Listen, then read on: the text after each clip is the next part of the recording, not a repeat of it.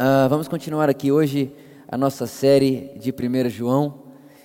1 João tem sido uma série muito muito desafiadora para mim. É tão é tão legal e ao mesmo tempo desafiador você ver que durante todo o tempo João ele volta no mesmo ponto, né? A verdade é que João ele está falando para a gente praticamente a mesma coisa toda hora. É, toda hora que a gente lê, a gente volta no mesmo ponto e a gente sabe que o ponto é sempre o amor. Na semana passada nós paramos no versículo 16 do capítulo 3 e é a partir de lá que eu quero começar com você hoje. Então, 1 João capítulo 3, versículo 16. 1 João capítulo 3, verso 16 diz assim: Nisto percebemos o amor de Deus, porque Ele deu sua vida por nós e nós devemos dar as, as nossas vidas pelos irmãos. Verso 17: Porém, quem tiver os bens do mundo e ao ver o seu irmão necessitado, fechar-lhe o, o seu coração, como habitará nele o amor de Deus? Verso 18: Meus filhinhos, não amemos de palavra, nem de língua, mas por obra e em verdade. Espírito de Jesus, obrigado Jesus disse que iria e deixaria você e você nos ensinaria sobre Jesus. Então, nesse momento, Espírito Santo, nós te agradecemos, certos de que você nos ensinará Jesus e mais uma vez a nossa consciência do amor de Deus por nós, de quem Jesus é em nós, daquilo que nós somos nele será ampliada e graça e favor são multiplicados. Nós te agradecemos, te celebramos Obrigado, Espírito Santo, pela sua, pela sua sempre presença e por sempre nos ensinar e apontar a pessoa de Jesus. Amém, amém e amém. Irmãos, uh, na semana passada nós terminamos nessa fala, né? É, o versículo 16, o apóstolo João diz para nós que nós percebemos o amor de Deus, né, tendo Deus enviado o seu Filho Jesus para morrer por nós, e também nós agora, conhecendo desse amor, podendo amar uns aos outros. E tem uma, um, uma frase, na verdade, um comentário, um pensamento de um teólogo que eu gosto muito, uh, se chama Rubem Alves. Ele disse que Deus não é para ser uma informação, mas sim uma degustação. É, o que Rubem Alves está querendo dizer é que Deus não é informativo, ele é para ser degustado. De modo que quando alguém experimenta de Deus, ela não deve achar que deve saber muita coisa, ela não, não é uma coisa de informação, não é no cérebro, mas é um comentário como quem diz: Eu saboreei e gostei. Eu saboreei e achei delicioso. É isso que o salmista Davi está dizendo para nós quando diz: Vinde, provai que o Senhor é bom. Né? Viver uma vida com Deus não é sobre é, informações, não é sobre encaixotar ou engarrafar Deus em algumas sistemáticas ou em algumas falas ou em alguns pensamentos. Né? Deus não pode ser enlatado, Deus não pode ser engarrafado. Né? Por isso que eu gosto muito desse pensamento de Rubem Alves que diz que Deus precisa ser degustado. E essa palavra aqui, nisso percebemos o amor de Deus, eu acredito que nós podemos utilizar dessa expressão. Nós, nós degustamos do amor de Deus, nós experimentamos do amor de Deus, nós provamos de Deus quando vemos Jesus, o Deus que foi dado por nós, né, nós experimentamos, nós degustamos desse amor quando percebemos aquilo que Ele fez por nós na cruz, e ao mesmo tempo degustamos desse amor quando nós somos imagem, retrato desse amor de Deus por nós para o outro. Eu não sei se você já teve essa experiência de acordar num dia e não está muito legal, e aí você fala, não estou muito bem, não estou muito legal, até que você, de alguma maneira, serve alguém. E quando você serve alguém, enquanto você faz pelo outro, você percebe que enquanto faz pelo outro, você esquece do que te fazia mal. Essa semana nós tivemos, nós tivemos com a liderança lá da, aqui da nossa igreja, num centro de reabilitação, é, aqui em um pouco para lá de, de São Bernardo. E foi muito interessante porque, enquanto a gente estava ali em uma das conversas é, com, com uma das pessoas responsáveis ali daquela casa, ela também tem um, um, de, problemas, né? ela também está em, em, em aperfeiçoamento, ela também está nesse processo de libertação das drogas, ela também está nisso, mas ela, ao mesmo tempo em que ela está no seu processo, ela também é uma das responsáveis pela casa. Né? Então ela, ela é responsável pela casa, mas também está nesse processo de abandono das drogas. Enquanto a gente conversava com ela, lembro que nesse momento estava eu, ela e o Kagawa, ela falava para a gente sobre esse desafio, né? De muitas vezes ela, ela vê aquelas pessoas em abstinência, ela vê aquelas pessoas desesperadas, querendo ir embora, querendo fugir, e ela o tempo inteiro tendo que socorrer, tendo que socorrer, tendo que socorrer. E aí foi interessante que na hora o Kagawa olhou para ela e falou assim: Mas é, é bom a gente ver e perceber que, enquanto você está ocupada né, em amar essas pessoas que estão aqui com você, você acaba até esquecendo do problema que você tem. Né? E quando você vai ver, o seu problema está resolvido. Né? Aquilo que você estava querendo lutar para não, ah, eu não posso usar droga, eu não posso usar droga, eu não posso usar droga, de repente, só de você estar tá cuidando do outro, que está querendo ir embora, que está querendo morrer, você esquece que você não pode, você esquece também que você queria fazer aquilo. Né? Porque a gente consegue perceber um, um, uma graça, um, uma percepção de amor enquanto nós estamos fazendo para o outro. Acredito que João está querendo dizer isso para nós, que nós podemos degustar e perceber o amor de Deus enquanto olhamos para Jesus e também enquanto damos a nossa vida um para o outro. E aí no versículo 17 ele entra no assunto financeiro, né, de bens do mundo. E ele diz: Olha, a, aquele que tiver bens desse mundo e ao ver seu irmão necessitado, fechar-lhe o coração, ou seja, eu tenho vejo alguém necessitado e eu fecho o meu coração, João faz uma pergunta. Ele diz: é, é, o amor de Deus pode habitar no coração dessa pessoa? Será que, que essa pessoa que tendo e vendo alguém que não tem, fecha o coração, ela diz: não, não, não, não quero servir essa pessoa com o que eu tenho. João faz uma pergunta e diz: será que essa pessoa que tendo, escolhe não dar, tem o amor de Deus? Percebeu o amor de Deus? E aí o versículo 18 ele diz: Meus filhinhos, não vamos amar só de palavras, nem de língua, mas por obra e em verdade. E eu sei que a gente já mencionou essa parábola aqui algumas vezes, mas eu vou mencionar ela de novo, a parábola do bom samaritano. É, na parábola do bom samaritano, nós temos três tipos de pessoas. Eu queria que você prestasse bem atenção nisso, que essa semana, quando eu tive esse entendimento, quando eu aprendi sobre isso, clareou muito a minha mente. Na parábola do bom samaritano, nós temos três tipos de pessoas, né? no mínimo três tipos de pessoas.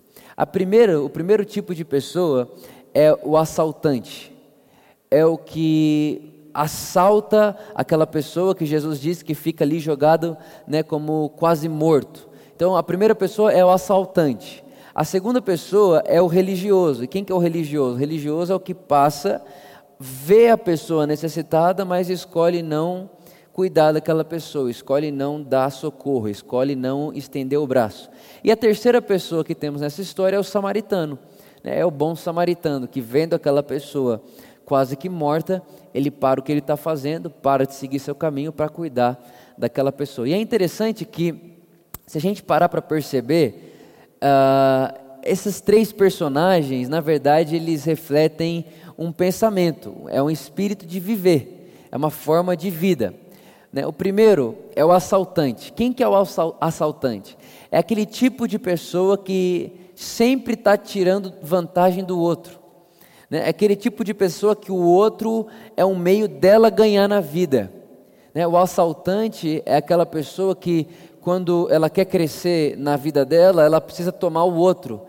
É, ela acredita que para ela ter o outro precisa dar para ela, ela toma do outro, ela, ela é opressora, ela, ela, ela, ela, ela não se incomoda em maltratar alguém para ela se sentir melhor. Então, se eu tiver que tomar o que é seu para ter, eu tomo o que é seu, mas o que importa é eu ter aquilo que eu acredito que eu devo ter.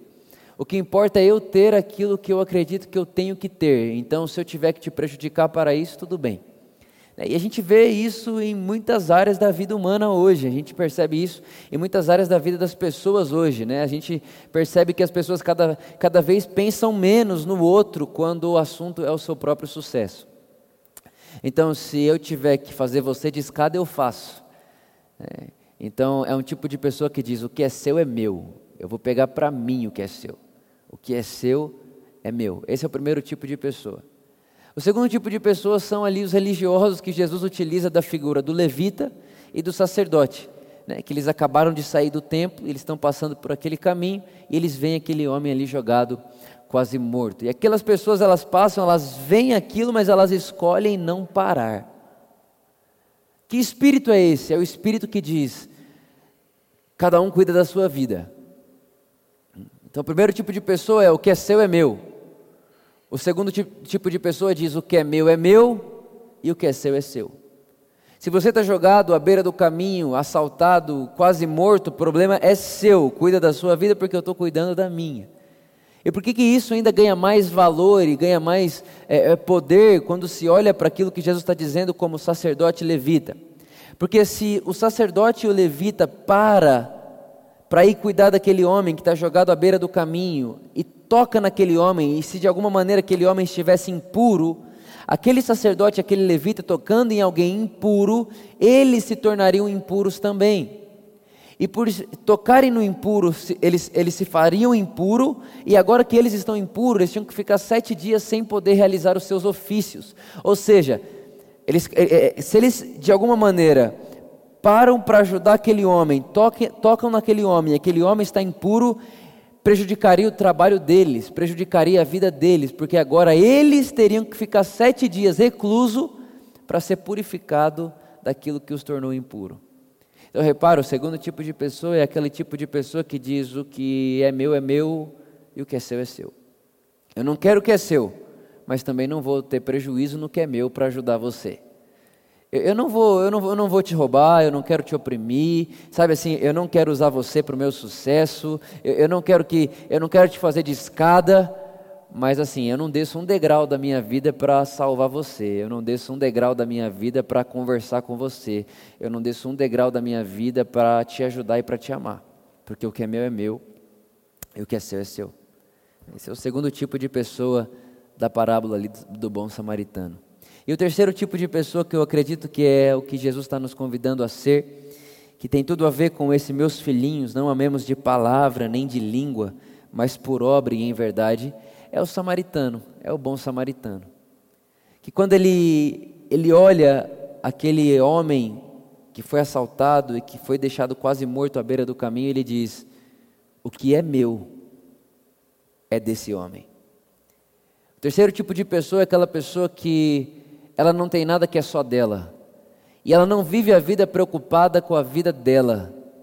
Ela vive a vida dela preocupada com nós. Eu sei que eu não posso abraçar o mundo inteiro, mas quem tiver na minha percepção, quem tiver no meu raio de convivência, quem tiver no meu raio de influência, aqui, o meio que eu posso influenciar, se eu vi, é minha responsabilidade. Eu não vou terceirizar meu próximo. Se, eu, se fui eu que vi, se fui eu que cheguei a, ao conhecimento disso, se fui eu que passei aqui nesse momento e essa pessoa está aqui agora, essa pessoa é minha responsabilidade, de modo que a partir de agora o que é meu é dela. O meu tempo é o tempo dela. Eu estava indo para um lugar, eu tinha um compromisso, eu estava indo em uma direção, mas quando eu vi o meu próximo aqui, agora a minha direção não é mais minha, agora é a nossa direção. É um terceiro tipo de pessoa que diz que o que é meu é seu, e eu não quero o que é seu para mim, eu só quero que o que é meu seja seu. E eu acredito que aqui está o sucesso da vida, irmãos. É o dia que você pode olhar para qualquer pessoa dizendo o que é meu é seu, tudo que eu tenho é para você também, nada é só meu, tudo é nosso. É quando você recebe alguém na sua casa, né? Vamos, vamos fazer essa, essa, essa imagem. Você recebe alguém na sua casa e você pode dizer: Olha, sinta-se em casa de verdade, porque o que é meu é seu. É nosso, é para bem comum, é para nós. E a verdade, irmãos, é que eu acredito que essa seja a forma de a gente viver sociedade. Porque pensa se todos nós vivêssemos com essa consciência de que tudo que é meu é seu. Então, imagina se todos os chefes, né, se todos os líderes, se todos os que de alguma forma carregam a responsabilidade de liderança, tivessem essa consciência e essa essa interpretação da vida de que tudo aquilo que eu tenho é dele. E eu não quero simplesmente tê-lo como meu liderado, como meu subordinado, como meu servo. Eu quero me tornar servo de quem quer que seja. É por isso que o texto de Filipenses capítulo 3, o apóstolo Paulo vai dizer: tende, tende em vós o mesmo sentimento que houve em Cristo Jesus, que se tornou servo. Considere o outro superior a você. É você tá andando pelo caminho, você tem um compromisso, você tem hora para chegar, mas quando você vê o outro, você considera ele superior a você e olha para ele e diz: aquilo que é meu é seu, eu vou parar tudo que eu estou fazendo, meu tempo é seu, meu dinheiro é seu, o que, que eu posso fazer para te servir? Eu creio que é isso que João está querendo dizer para mim e para você. Não vamos amar apenas de palavras, não vamos amar apenas de intenções, vamos amar em obra e em verdade.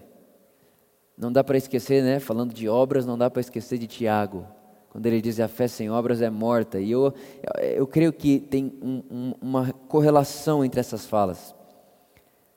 Mas de que maneira né, que a fé sem obras é morta? É como um fogo. Se você acender um fogo, se tiver fogo, vai ter calor. Da mesma forma, é, é, é o que eu estou querendo dizer para você. Quando se tem amor de Deus, vai ter obras de amor. Se tem calor, tem fogo. Se tem percepção do amor de Deus, vai ter obras de amor. Se tem percepção de que Deus nos ama, vai ter obras de amor ao próximo. É como o fogo e o calor, eles aparecem ao mesmo tempo. Se acender um fósforo, vai ter calor. Quando tem percepção do amor de Deus, vai ter amor ao próximo. Quando tem percepção da graça de Deus, vai ter graça ao próximo. Quando tem percepção do, da, do perdão de Deus, vai ter perdão ao próximo. Eu acredito nisso e eu acho que é isso que João está nos incentivando aqui. E ele continua dizendo, vai dizer no versículo 19 o seguinte: Nisto sabemos que somos da verdade e asseguramos os nossos corações diante dele. Olha o versículo 20. Porque se o nosso coração nos condena, Deus é maior do que o nosso coração e conhece todas as coisas. Amados, se o nosso coração não nos condena, temos então confiança para com Deus. E qualquer, que, e qualquer coisa que lhe pedimos, dele a receberemos, porque guardamos os seus mandamentos e fazemos as coisas que são agradáveis à sua vista. E este é o seu mandamento: que creiamos em o nome de seu Filho Jesus Cristo e nos amemos uns aos outros, segundo o mandamento que ele nos deu. Olha o que João está dizendo aqui, amados. Seguinte, nisto experimentamos o amor de Deus, né? Nisto provamos, degustamos o amor de Deus. Ele nos amou em Cristo Jesus e agora nós amamos uns aos outros. E olha, não vamos fazer isso só de, de, de boca para fora, não. Não vamos deixar isso só no nosso discurso, não. Vamos fazer isso em amor e em, ver, em verdade. Né? Vamos ser aquelas pessoas que vivem uma vida que diz: olha, aquilo que é meu é seu. Como que eu posso servir você com aquilo que é meu? Como que aquilo que é meu pode se tornar nosso? Como que você pode se tornar participante daquilo que eu tenho? Né, vamos ser esse tipo de gente que, quando vê alguém necessitado, não esconde a sua abundância, mas compartilha da sua abundância, transborda da sua abundância. É isso que João está dizendo. Ele continua e fala: e aí, quando nós fazemos isso, nós vamos ter é, é, confiança e convicção no nosso próprio coração. Quando nós amamos uns aos outros, nós, nós trazemos uma confiança e uma convicção para o nosso próprio coração de quê? De que conhecemos a verdade. Sabe aquela sensação quando você está amando alguém, servindo alguém, e você fala: Uau, eu, conheço a verdade, e essa é a verdade. Eu, é como se, enquanto eu faço isso por alguém, eu me sinto vivo de verdade, eu me sinto, eu me sinto real, eu me sinto de verdade. Por quê? Porque eu encontrei a vida que vale a pena ser vivida, é a vida do outro, é a vida do próximo. E ele continua, e o versículo 20 é muito interessante, que ele diz: Olha, e o dia que o nosso coração nos condena, eu não sei se você já passou por esse dia, mas eu já. O dia que o nosso coração nos condena, Deus é maior que o nosso coração. E Ele conhece todas as coisas. Porque vai ter dia, irmão, é, acontece comigo, que você vai olhar para você mesmo e quando você para para fazer um autoexame de você, você fala: Nossa, eu, eu não devia ter falado isso, eu não devia ter feito isso, eu devia ter parado para essa pessoa, eu devia ter parado para aquele irmão que estava pedindo ajuda, eu devia ter parado para aquela pessoa que estava à beira do caminho quase morta, eu devia ter parado para ela, e aí seu coração te condena. Aí, aí seu coração faz assim para você, Vitor, você está reprovado diante daqui do, de você mesmo. É o Vitor conversando com o próprio Vitor e dizendo: Vitor, você está reprovado. Seu coração está te condenando. Aquele dia que você responde mal sua esposa, ou fala mal com seu filho, ou fala mal com seu pai, ou responde mal seu amigo, ou faz ou responde mal alguém no trânsito. Enfim, você alguma coisa alguma coisa sai de você que te condena, seu coração te condena. Não é o Espírito Santo que está te condenando, é seu próprio coração. Porque você sabe que deveria ter amado e por algum motivo não amou. João está dizendo, até nesse dia, Fique tranquilo, porque Deus é maior que o seu coração. Tem uma palavra de conforto, de ânimo para mim e para você nesse momento, nesse, nessa sensação que muitas vezes sentimos de condenação, como quem diz, deveria ter feito outra coisa, não deveria ter agido assim, deveria ter amado dessa forma, deveria ter parado para essa pessoa. Mesmo no dia que isso acontecer, João está dizendo: calma, Deus é maior que o seu coração, e mesmo se seu coração está te condenando, Deus não te condena.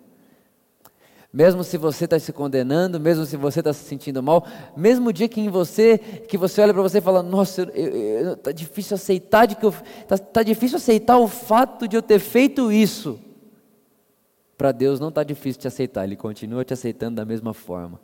É isso que o João está dizendo. O dia que seu coração te condenar, Deus é maior que o seu coração e Ele conhece todas as coisas. Ele continua. Agora, se nós, se o nosso coração não nos condena, Sabe aquele dia que você fala assim, meu, eu sei, e não é, não é justiça própria, não é, não é ego, é, é aquela sensação de verdade, é aquela sensação de viver, de viver, é aquela sensação de tá valendo a pena a minha vida ser vivida, aquela sensação de é para isso que eu existo. Quando o seu coração não te condena, quando você está bem com você, você tem tanta confiança diante de Deus que você sabe que qualquer coisa que você pede a Ele, você vai receber. Qualquer coisa que nós pedimos a Ele, receberemos quando temos essa convicção. Agora, calma, parece que ele está sendo meio contraditório, parece que está é, levando para um lado de justiça própria, mas não está. Ele vai dizer: E este é o mandamento que Ele nos deu, que creiamos em Jesus e amemos uns aos outros. Então, João está dizendo: quando você está quando você está bem com você, quando seu coração não te condena, quando, ele, quando você está bem, você sabe que você está vivendo de verdade, você sabe que você está vivendo para o outro, você sabe que você está vivendo a vida do amor, você sabe que está tudo bem com você, você está bem com você mesmo. Ele está dizendo, você pode pedir o que você quiser, que vai ser, você vai, você vai receber aquilo que você está pedindo. E aí é engraçado que quando eu falo isso, talvez uh, a gente é tentado a pensar em várias coisas que nós já pedimos e não aconteceu, ou a pensar em pedir, ah, então eu posso pedir o que eu quero. Calma. O interessante aqui, o próprio João, um pouco mais para frente, no capítulo 4, versículo 14, diz assim: ó, a, E esta é a confiança que temos nele, que se pedirmos alguma coisa conforme a sua vontade, ele nos ouve. João também, lá em João capítulo 15, ele diz que Jesus olha para mim, para você e fala assim: Olha, quando vocês permanecem em mim, vocês podem pedir o que vocês quiserem e vai ser dado a vocês. Agora tem uma coisa, irmãos. Quando nós permanecemos em Deus, permanecemos no amor, permanecemos em Jesus, os nossos pedidos nunca são egoístas. E os nossos desejos nunca são egoístas. Pelo contrário, quando permanecemos em Jesus, quando estamos nele, como o próprio João está dizendo, nisto percebemos o amor de Deus, que Ele deu a sua vida por nós e agora nós vivemos para dar a vida para o outro. O pedido da nossa vida nunca é nosso, nunca é para mim mesmo, nunca é egocêntrico, ele é sempre compartilhado. O meu desejo é sempre pelo outro, o meu desejo é sempre pela comunidade, o meu desejo é sempre pela humanidade, o meu desejo é sempre pelo bem comum de todos nós. O que, João está tá incentivando a mim e a você aqui? Ele está dizendo, Vitor, olha, permaneça em Deus, você vai perceber o amor de Deus por você em Cristo Jesus. Você vai ter provisão para amar as pessoas à sua volta. Não tenha esse amor às pessoas à sua volta como um simples discurso. Não seja aquela pessoa que diz que ama e na hora que vê finge que não tem o que a pessoa está precisando. Seja alguém que ama em ação, seja alguém que demonstre esse amor em obras e em verdade. E quando você faz isso, Vitor, o seu coração não te condena. E quando o seu coração não te condena, você tem tanta confiança e você pode pedir e desejar qualquer coisa, porque qualquer coisa que você deseja nunca mais é só para você. O seu desejo deixa de ser egoísta, deixa de ser adâmico, é meu, tudo é meu, tudo é para mim. E o seu desejo passa a ser a sua vida, a sua oração, que na verdade é a sua vida, é o seu jeito de viver, passa a ser o outro, passa a ser nós, o nosso bem né? a nossa paz, o pão nosso de cada dia, o Pai que é nosso, a comida que é nossa, a vida que é nossa, uma vida compartilhada. Vitor, você, você pode viver de uma forma que você tem essa, é, é, essa experiência de, de saber que quando você fala, o Pai te ouve. Me lembro de Jesus, quando ele está ali diante da multidão e ele fecha os seus olhos, a Bíblia diz que ele olha para o céu e diz: Pai, obrigado. Obrigado porque você sempre me ouve. E eu só estou falando isso para que todos saibam que tu me ouves, porque eu tenho, uma eu tenho uma convicção tão grande dentro de mim, eu tenho uma confiança tão grande dentro de mim, que eu sei que você me ouve, que eu nem precisaria falar. Eu nem, precis, eu nem precisaria estar falando aqui que você me ouve, mas para que eles saibam que você me ouve, Pai, obrigado. É isso que João está dizendo para mim e para você. Nós podemos viver de uma tal forma em amor, em num perfeito amor tão profundo, que nós temos tanta confiança, irmão, e tanta segurança, de modo que nosso coração não nos condena. Uma pessoa que não vive a vida do amor, eu tenho, é, é, é, é óbvio, é certeza absoluta que o coração dela condena ela o tempo inteiro. Irmão, nenhum, nenhum, nenhum ser humano nasceu para o ódio. Nenhum ser humano nasceu para não amar. Por isso, qualquer ser humano que vive uma vida do não amor, e, e, o coração dele está dizendo para ele: não é isso. Muitas vezes a percepção dele é silenciada, o coração dele deixa de ter voz na vida dele por aquilo que ele vê, por aquilo que ele aprende, por aquilo que ele acredita. Mas todo coração humano, qualquer criação, qualquer coração humano, sabe que a vida correta de se viver é a vida do amor. Que a vida que agrada a Deus é a vida do amor. Que a vida que faz bem a Deus é a vida do amor. Que a vida que faz bem à comunidade é a vida do amor. Que a vida que faz bem a mim mesmo é a vida do amor. E ele continua no verso 24, e o último que nós vamos ler aqui hoje.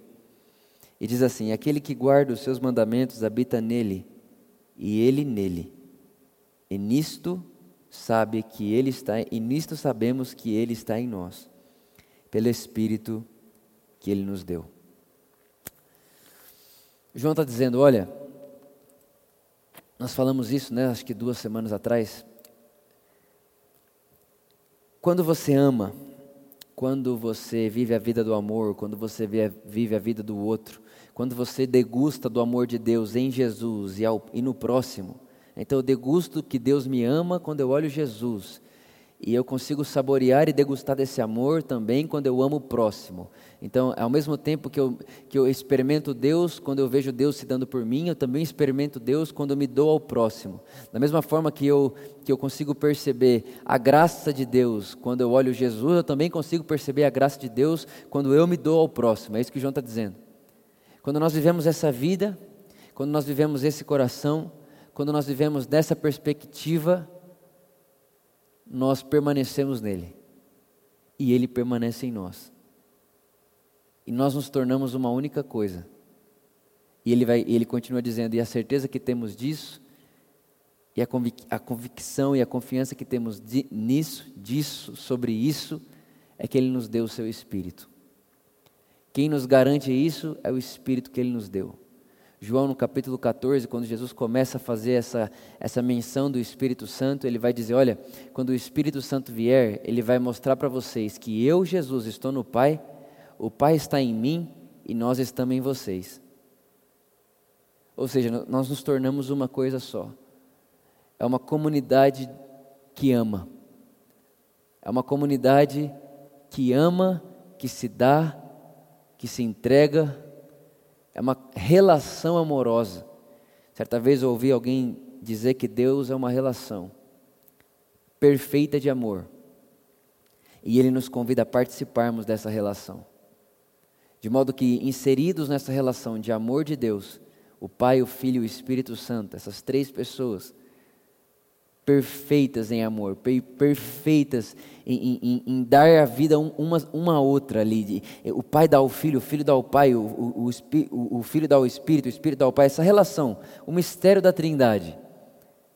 É como se nós agora fôssemos inseridos dentro dessa natureza de relação de amor. Pedro vai dizer que essa é a promessa que recebemos de Jesus, que se tornamos, que nós nos tornemos participantes da natureza divina. Então, é como se essa relação de amor de Deus, o Pai, o Filho e o Espírito Santo, agora, de alguma maneira, o Vitor é inserido no meio dela.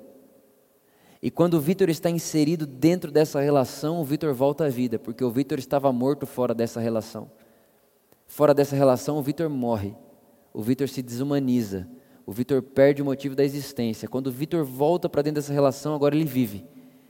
E agora que ele está vivo, inserido na terra, ele pode mostrar ao outro, porque nisto percebemos o amor de Deus, ele mostra ao outro o que é viver.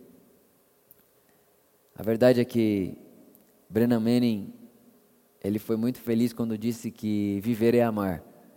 Por isso, quem participa da vida do amor de Deus e está inserido nessa relação, ele em mim, eu nele, ao mesmo tempo, uma só coisa. Essa pessoa que entendeu e percebeu essa realidade, pode agora viver a vida do amor. Por isso que eu disse para vocês no início dessa mensagem que é muito desafiador. Você lê João e relê João e fica lendo João e você percebe que ele só fala a mesma coisa toda hora. Ele fala a mesma coisa toda hora. Olha, Vitor, Deus te ama. Você é amado por Deus. Você fala, uau, que demais. E agora, Vitor, que você sabe que é amado por Deus, você pode viver a vida do amor. Uau, que demais, João, que mais? Então, nisso percebemos o amor de Deus, né? Como? Ele te ama. Ah, que legal. E agora você ama o próximo. Ah, entendi. Então é a mesma coisa, é a mesma coisa. E, e agora, João, o que, que você vai falar para a gente no próximo capítulo? A mesma coisa. E depois, João, o que você vai falar para a gente? A mesma coisa. Mas, João, por que você só fala isso? Porque é só isso que importa. O que importa é que saibamos que somos amados por Deus. E porque somos amados por Deus e fomos inseridos nessa relação de amor, podemos viver a vida de amor ao outro. Irmãos, eu realmente acredito que é essa vida que Deus, o nosso Pai, espera de nós que de alguma forma manifestemos a sua vida, manifestemos a vida dele, que sejamos a vida dele aqui nessa terra. Porque o desejo de Deus é que a terra se pareça com o céu. Foi essa, foi essa oração que Jesus nos ensinou a fazer, que o reino de Deus venha de uma tal forma e cresça de uma tal forma e se expanda de uma tal forma que a terra possa ser como é o céu. Que seja feito na terra, como é feito no céu. E tudo que é feito onde Deus está é por amor. Então, que da mesma forma que no céu tudo é feito por amor, que na terra tudo seja feito por amor também. Pai, muito obrigado pela Sua palavra, obrigado por quem você é, obrigado pelo seu amor por nós, obrigado pela Sua graça, obrigado por essa vida que podemos ter. Nós sabemos que não há nada superior a quem você é e o seu amor por nós. E que conhecer o seu amor e a sua vida e conhecer a, aquilo que o Senhor fez por cada um de nós na cruz é o lugar mais alto que podemos chegar, é o lugar mais profundo que podemos ir. Por isso que o apóstolo Paulo, de forma brilhante, diz que nada nunca pode nos separar do seu amor nem a morte, nem a vida, nem os anjos, nem principados, nem potestades. Nada pode nos separar do seu amor e da sua vida. Nada pode nos separar daquilo que você é. Nada pode nos separar daquilo que o Senhor fez em nós. Nada pode nos separar daquilo que nós fomos feitos em você. Obrigado, Jesus. Muito obrigado porque podemos viver a vida do amor. Obrigado porque nós podemos ter essa consciência e pregar isso E não só pregar isso num palco, não só pregar isso como pastor ou como líder, mas podemos pregar isso com a nossa existência. Uma vida de amor ao outro. Espírito de Jesus, que você nos mostre e nos revele cada vez mais a consciência do bom samaritano. Que não diz é tudo meu, que não diz o que é seu é meu, mas que diz tudo que eu tenho é nosso. Que não sejamos como os assaltantes que vivem a vida para ganhar do outro, para crescer em cima do outro, fazer do próximo escada, fazer do próximo degraus. Que não sejamos como os religiosos que dizem que o que é meu é meu, o que é seu é seu e cada um deve cuidar da sua própria vida, mas que sejamos como você é, Jesus que, mesmo sendo Deus e podendo permanecer onde estava, escolheu abrir mão e não usurpou o ser igual a Deus, ao que devia pegar-se, antes tomando forma de servo, veio para a terra nos servir e dar sua vida por nós. Muito obrigado, Jesus, que sejamos dessa maneira. Uma vida consciente de que aquilo que é meu, na verdade é nosso. Te agradecemos e te celebramos. Em nome de Jesus. Amém. Amém, irmãos. Uh, hoje também nós vamos ter agora o nosso momento de ceia. Por isso, se você pode aí na sua casa e tem e deseja ceiar com a gente, você pode aí pegar os seus elementos, aquilo que você tiver disponível por aí. Só lembrando você que nós realmente cremos que a ceia é para todos. Então, se você assiste a gente, você não tem que ser nada para fazer isso com a gente, você não tem que ser da nossa igreja, você não tem que ter vindo aqui, você não tem que nada, você não tem que nada.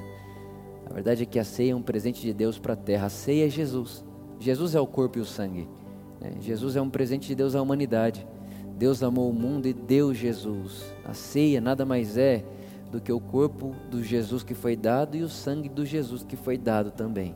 Por isso, todo, todos vocês que estão nos assistindo, seja qual for o dia, esse momento também é para você. Você pode participar com a gente da ceia. Então pega aí é, o seu pão, os seus elementos. Enquanto isso, nós vamos celebrar Jesus, nós vamos cantar Jesus e você vai se preparando aí na sua casa. O Criador se fez homem. A majestade serviu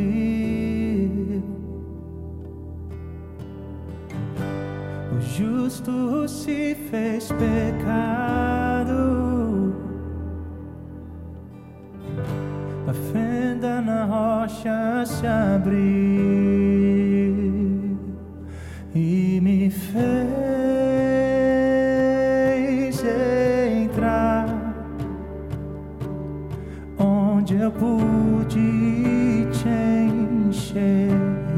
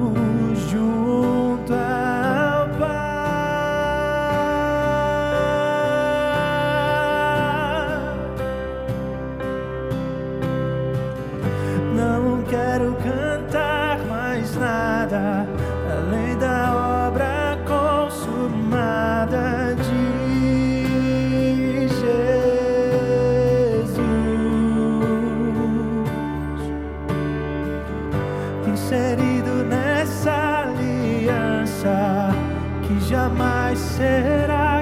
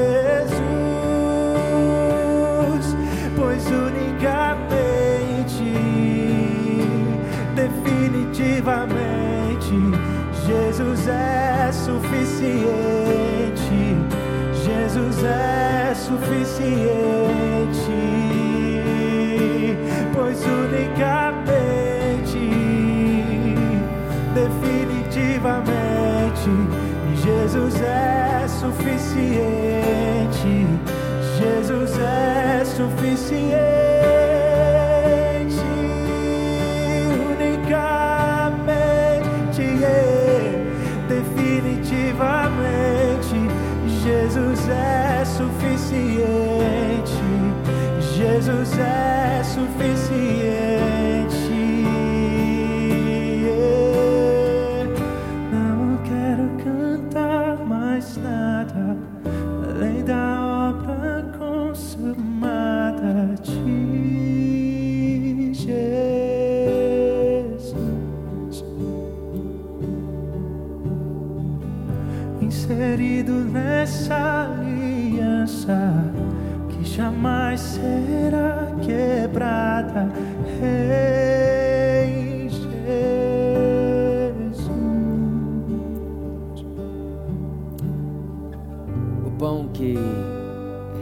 representa o corpo de Cristo,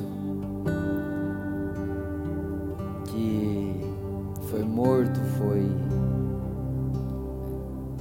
machucado, foi ferido, sangrou.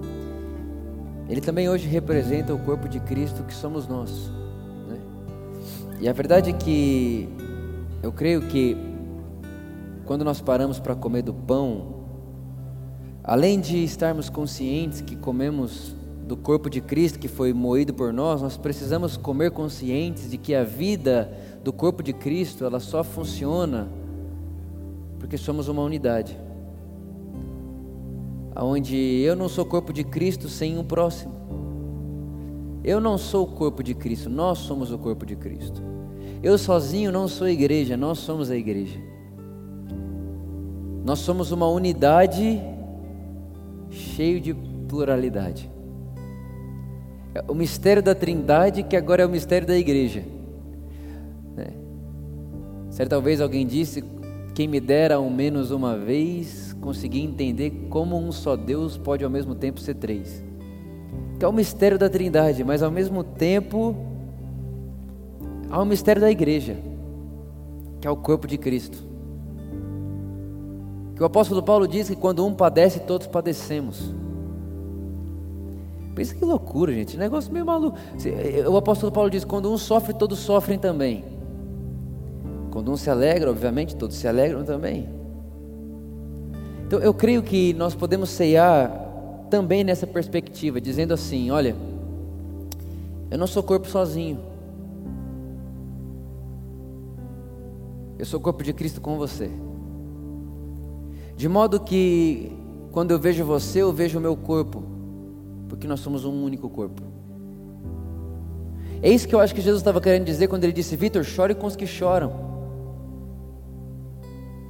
Porque quando o outro chora e ele faz parte do seu corpo, você está chorando nele. E se alegre com quem se alegra. Porque se o outro está alegre, se alegre com ele, porque você e ele são um só. E eu acredito que a ceia também pode nos ensinar muito sobre isso. Porque nesse exato momento nós nem estamos no mesmo lugar, mas nós somos um só corpo. De modo que nós comeremos juntos o pão. mostrando para mim e para você que nós participamos um do outro. Me lembro da, da história de Jacó e Esaú, você já deve ter escutado essa história, mas de forma bem breve. Esaú era o mais velho, Jacó era o mais novo, e Jacó acabou ganhando a, a bênção da primogenitura como se fosse o mais velho sem ser. E eles brigam e se dividem. Os dois brigam e eles se dividem. E vai ter um encontro dos dois muitos anos depois. E Jacó está com muito medo. Jacó está assim: Meu Deus do céu, será que meu irmão vai, vai, vai me cumprimentar? Será que ele vai querer me matar? E, e Jacó está desesperado com muito medo. Mas Jacó é surpreendido quando Esaú, seu irmão, chega, abraça ele e diz: Está tudo bem entre nós.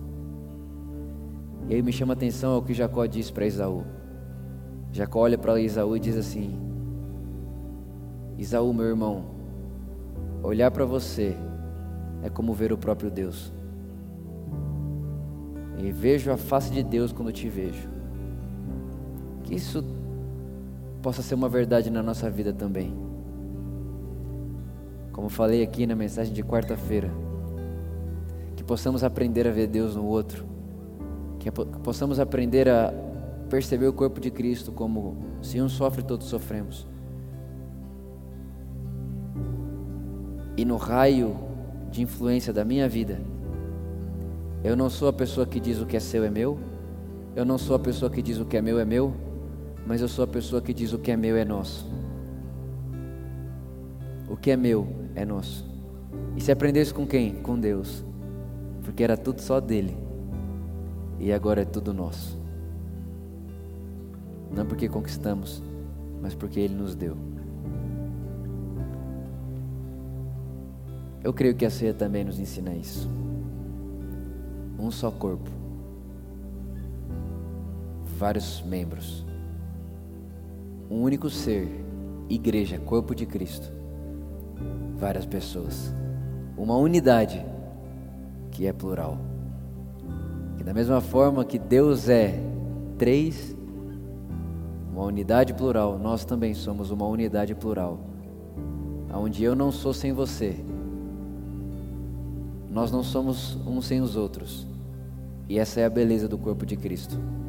Por isso, se você pode, aí onde você está, vamos comer juntos do pão, sabendo que nós comemos e nos alimentamos uns dos outros, que temos a, a, a vida uns dos outros e que participamos do mesmo corpo. Somos membros de Jesus. Como do pão onde você está.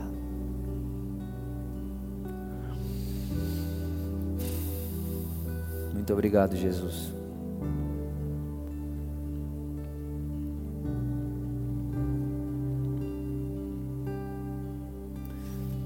Espírito Santo, nós queremos aprender cada dia mais com Jesus, a sermos sensíveis uns aos outros. Que a ceia também fala disso, de comermos uns dos outros, da vida uns dos outros, de que o importa para o outro importa para mim, que a alegria do outro é a minha, de que nada é meu, tudo é nosso. Espírito Santo nos ensina isso com Jesus, nos mostra isso cada vez mais em Jesus e que isso se torne ainda mais perceptível para mim e para todos os meus irmãos. Para que possamos amadurecer e chegar nessa estatura do varão perfeito. Em nome de Jesus, obrigado, Espírito Santo. Sabemos que o pão também é cura para o nosso corpo físico. Sabemos que o corpo também fala da, da, da, dos machucados feitos em Jesus, do corpo sangrando de Jesus. E o castigo que nos traz a paz estava sobre ele. Então, enquanto nós comemos do pão, nós também podemos te agradecer pela cura do nosso corpo. Por isso, Pai, nós declaramos vida sobre o corpo de todos os nossos irmãos, de todos os nossos irmãos, nós declaramos vida, plenitude no corpo. Saúde no corpo, saúde na alma, uma vida em paz. Porque o castigo que nos traz a paz estava sobre o seu corpo. Por isso nós declaramos uma vida de paz na vida e na casa de todos os nossos irmãos. Em nome de Jesus. Jesus disse que esse é o sangue da nova aliança É o sangue que é derramado para perdão dos nossos pecados. E ele foi derramado, foi aceito, por isso somos perdoados. Por isso, se você pode ir na sua casa agora, eu queria que você declarasse palavras de amor a Jesus. No seu coração, se você pode com as suas palavras, declare palavras de amor a Jesus que derramou seu sangue por mim e por você.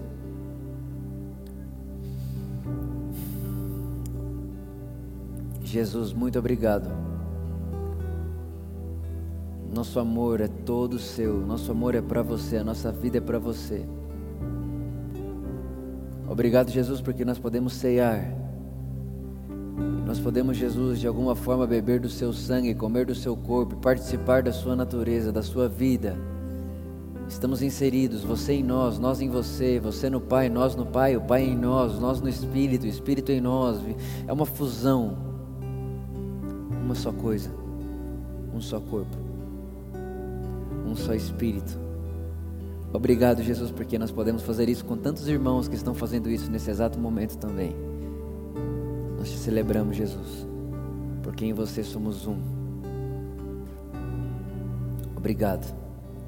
Nós te celebramos. Em nome de Jesus. Pode beber do seu cálice, aonde você estiver, com gratidão no seu coração por Jesus que fez isso por nós.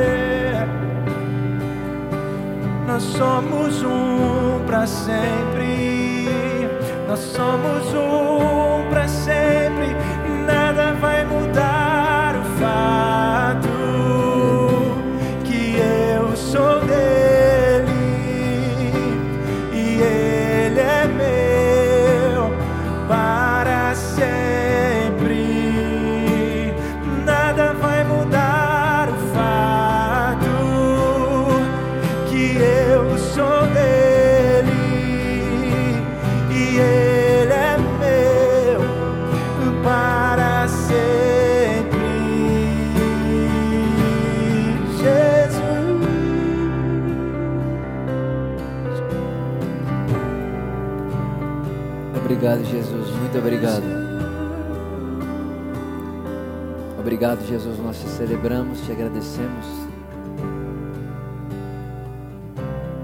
Obrigado. Muito obrigado, Jesus. Amém. Amém, amém e amém. Seja bem-vindo a essa semana.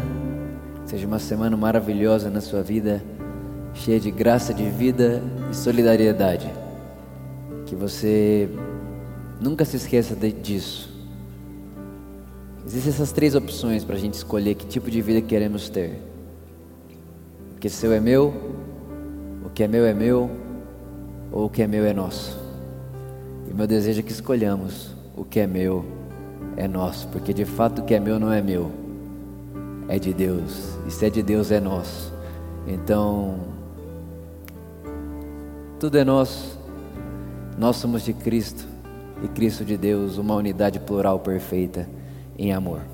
Um grande beijo no seu coração, nós amamos você, que o amor de Deus, a graça de Jesus e a amizade do Espírito Santo sejam cada vez mais plenas e, plenas e, e maiores dentro da sua consciência, de modo que você viva uma vida feliz, leve e tranquila, com a certeza do amor de Deus por você. Um grande beijo no seu coração e até quarta-feira. Falou, falou, falou, beijo, beijo, beijo.